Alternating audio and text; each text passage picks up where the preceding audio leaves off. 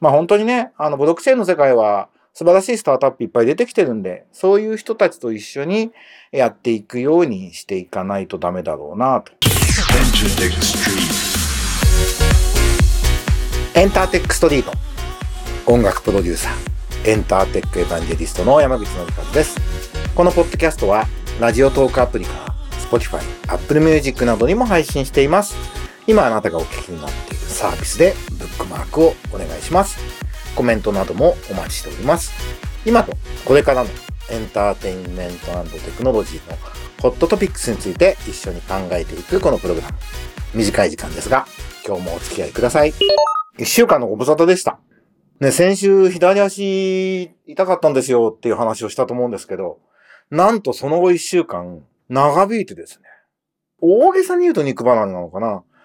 股関節を曲げると痛い、膝を曲げると痛いんですね。立ってれば平気っていう。なので、座れないっていう状態がずっと続いてました。なので、移動の時にタクシーに乗ったりするのが一番痛い。だから電車に立っていくっていうね。そういうことでした。ね。こんなの記憶にないなっていうぐらい長引いてしまってるんですが、今日まさに5月22日月曜日に今収録してるんですが、えー、音楽デジタルマーケティングの教科書出版でございます。ありがとうございます。本が届くとやっぱ嬉しいもんでね。で、5月の19日にその先行の発売イベント、出版イベントというのを、お茶の水のリットベースというリットミュージックの出版社の会場でやりました。チューンコアジャパンの野田くんと、ビルボードジャパンの磯崎さんと、脇田と僕と4人でお話をして、結構面白かったんじゃない？な短時間の中にコンパクトにやれたのかなと。なんかワッキーがすごい司会みたいなのが上手になってて、もう俺はすげえ楽だなと。えー、思いながら見てました。いらしていただいた方、オンラインで参加していただいてありがとうございました。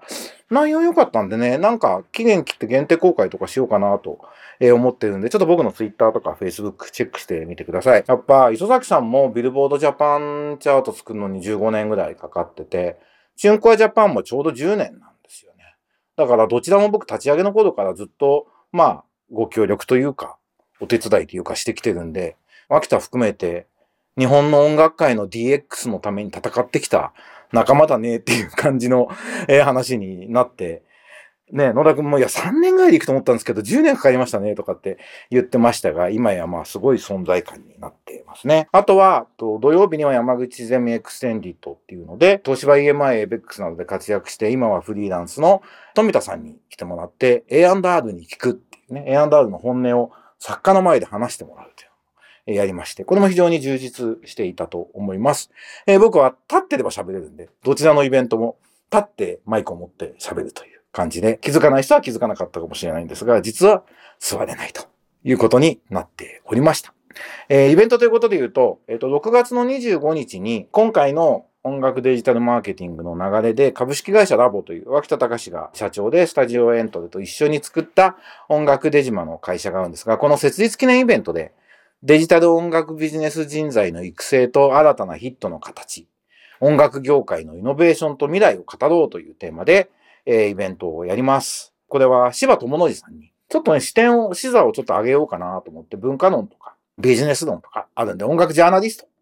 の柴さんに来てもらって一緒に話をしようかなと思ってるので、こちらも、えー、オンラインもやるつもりですし、えー、無料イベントですので、ぜひ、えー、いらしていただければと思います。PTX で募集しております。えー、あと、これまだ情報公開してないんですけど、6月の27に、えー、大阪の京橋のクイントブリッジって NTT 西日本の会場で、僕と秋田が大阪に行ってイベントをやろうという企画もありますので、ちょっと音楽デジタルマーケティングのムーブメントを広げるということで活動しておりますので、あの、オンラインをもちろん見ていただきたいんですが、タイミングが合う方は、リアルでね、お会いできる機会があるといいなと。で僕らイベントやると、必ず終わって飲み会やるんで、あの、初めましての人も、こそこそっとね、なんか今日も打ち上げとかやるんですかとか言ってもらえたら、はい、じゃあ一緒に行きましょうってことになると思うんで、一緒に飲んだりできる可能性も、えー、あると思っています。ということで、えそのためにもまず座れるようになる俺って感じなんですが、最近のニュースチェックしていこうと思います。これは C ネットジャパンから、スマホが健康保険証に2024年4月目処に開始、河野大臣が表明と。マイナンバーカードのスマホ搭載活用。ということで、マイナンバーカードの電子証明書機能をスマートフォン単体で利用できるようにすると。銀行開設とか携帯電話の契約とかキャッシュレス決済の申し込みなどできるようにすると。健康保険証もやると。で、顔認証や指紋認証でね、パスワードの入力が不要になって、利便性が大幅に向上すると河野大臣が言ってると。行かない役所、書かない手続きを目指していると。この辺素晴らしいというか、まあ、早くやってっていうことですね。今、アニメプロデューサー、ゴンゾの石川さんと YouTube でビジネストークっていう対談の動画配信やってるんですけど、そこで石川さんがこの話では、まあ IT ゼネコンみたいなね、いけてないベンダーがやってる限りダメだから、それ変えないとダメだよねっていう。まあ本当にね、あのブロックチェーンの世界は素晴らしいスタートアップいっぱい出てきてるんで、そういう人たちと一緒にやっていくようにしていかないとダメだろうなと。まあ分散型の ID っていう概念をしっかり取り入れてくれるといいなというふうに思います。で、これとは別の記事ですけど、コンサートでも未成年のこととかでマイナンバーカードスマホのとこ使いましょうみたいな記事が、え、ちょっと前にありましたけど、これもね、気をつけないと、プレイガイドがもう周回2週ぐらい遅れてるわけですよね。未だにコンビニ紙チケットが主流ですみたいなことになってるんで、プレイガイド各社とできるだけ遠いところでやんないと、プレイガイドに歩調を合わせていくとあまりにも時間がかかりすぎるんで、こう斜め上のところで ID 制度をやっていくっていうことを仕組みを作っていかなきゃいけないと。その辺が日本のまあ、めんどくささというか、日本でやるときのある種の tips なのかなと。既存のプレイヤーを邪魔したり戦ったりすると余計めんどくさいんで、ただ組むと超遅くなるんで、斜め上で既存のプレイヤーとぶつからずにうまくやるということが多分ポイントになると思います。で、まあ、スタジオエントレにしても、まあ、僕個人もそうなんですけど、そういうとこのやり方、獣道がわかる。で、バイネームも含めて、固有名詞も含めて顔がある程度見えてるので、うまくね、斜め上をやるみたいなことをスタートアップに、あの、耳打ちしてあげられるのが僕らの価値だというふうにも思ってますので、なんかブロックチェーンテクノロジーで、なんか 2C で何か新しいことをやろうとしてる人は、ぜひご相談いただいて、まあ一緒にね、事業構築やっていくのがスタートアップスタジオなんで、一緒にできたら嬉しいなと思ってます。えー、同じく C ネットジャパン、ネットフリックスの広告付きプラン、利用者は500万人近くにと。これ伸びてんですね。ネットフリックスの広告付きスタンダードっていうのが、まあ広告が付く代わりに安いよっていうことなんですけども、あの広告付きプランは広告なしプランと同程度のエンゲージメント。まあ、ユーザーがちゃんと使ってくれてるってことで、僕はまあ有料払っちゃってるんで広告付きがどんな感じか知らないんですけど、まあ映画館に行ってもね、広告はあるわけで、まあ出し方と広告の種類、変な広告がガンガン出てきたら嫌だけど、ちょっとしたお休みの時間というかブレイクタイムみたいな感じで広告が、そしてそんなに変じゃない広告が入って、で、ちょっと安いんならいいなっていうことはあるのかなということを思ったりしました。それからもうともかくね、AI のニュースがない日はないって感じなんですけど、結構これは大きなニュースかなと思ったのは、えー、日経新聞で、チャット GPT を開発しているオープン AI の CEO が、コード AI に登録せよと言い出したと。要するに対話型人工知能チャット GPT を開発したオープン AI の CEO がアメリカの議会に行って、政府による規制面の介入が重要だということを言ってると。これ共和党も民主党もみんな言ってると。なんで原子力と同じように一定の能力を持つ AI にライセンスを寄与して安全基準を満たさない場合はやらせないみたいにしなきゃいけないんじゃないかと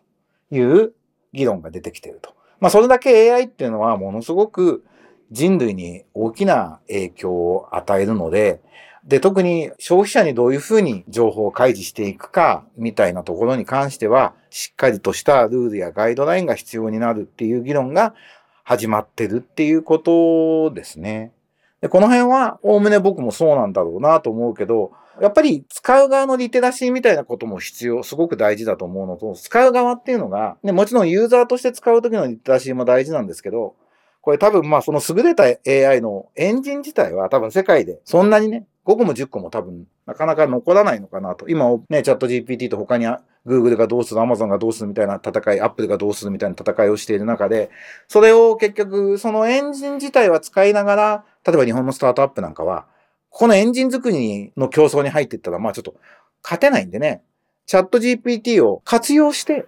何かやっていくってことが多分必要になるんですよね。その時の、まあリテラシーだったり、ルールの見極めみたいなことっていうのが、スタートアップにとってもすごく大事なのかなと。で、まあね、国を挙げてね、チャット GPT-like なものを日本で一つくらいは作っとくっていうのは、やった方がいいっていうのは、東大の松尾研究所がね、松尾豊さんおっしゃってるように、まあやっといた方がいいとは思うんですけど、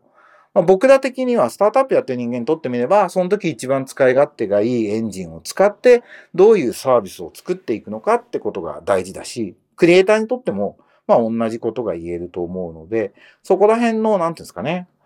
AI のあるべき姿、できること、できないこと、危ないこと、やばいこと、ここやると、まだちょっと違法というか、社会的な理解が得られない使い方をしているようなものに乗っからないみたいな、そういう賢さっていうのが必要になってくるんだろうなと。で、この議論が、まあ、オープン AI がね、アメリカの会社なんで、ここもしばらくアメリカ中心に行って、また中国がそこにどう対抗してくるかみたいな話になってくると思うので、僕らはその時に優れてるエンジンが置かれてる状況と何ができるのかをしっかり見極めて、新しいサービスをここで作っていく。新しい価値をちゃんとあのユーザーに与えていくみたいなことが多分重要になるんだろうなと思っています。なんで引き続きこの対話型人工知能に限らずなんですけど、AI の動きっていうのはしっかりチェックしていきたいなと思っています。ここでもね、話していく、エンターテックストリートでも話していくテーマになるのかなと思っております。ということで、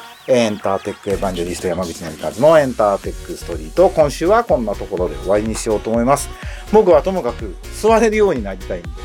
頑張って今毎日電気通したりとか、接骨院行ったりして、あとはできるだけ家で安静にしながら仕事するっていうね。立ってパソコン打つのがちょっと慣れないな、以外は、まあミーティングもできるし、え本も読めるんで、この時間も有効に使いながらやっていこうというふうに思っております。それでは、また来週お会いしましょう。バイバイ。